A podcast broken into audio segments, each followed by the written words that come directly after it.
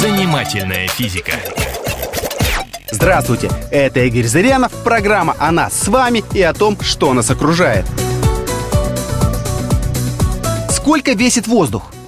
Мы не замечаем воздуха, пока не подует ветер. Но миллиарды его молекул каждую секунду ударяются о нашу голову, живот, руки и ноги. Ой, Невидимые глазу, они летают со скоростью около 2 км в час.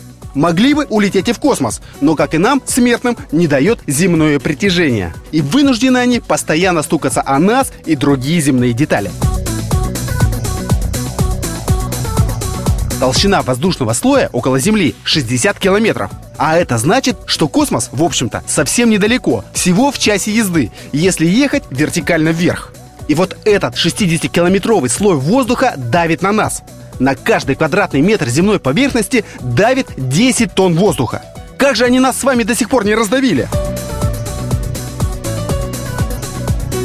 Дело в том, что воздух проникает и внутрь нас, и начинает давить изнутри. Воздух давит изнутри и снаружи, и получается ничья.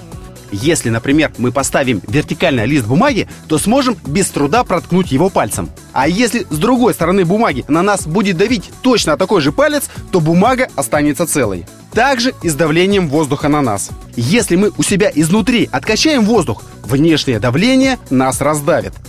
500 лет назад провели следующий эксперимент. Взяли два металлических полушария, прижали их друг к другу и откачали воздух изнутри. Внешнее давление воздуха прижало их друг к другу настолько, что разделить их не смогли даже несколько пар лошадей, тянущих их в разные стороны. А теперь о весе. Воздух в литровой банке весит всего 1 грамм. Кубометр же около килограмма. А вот воздух в небольшой комнате тянет на 80 кило. Целое человеческое тело. Занимательная физика.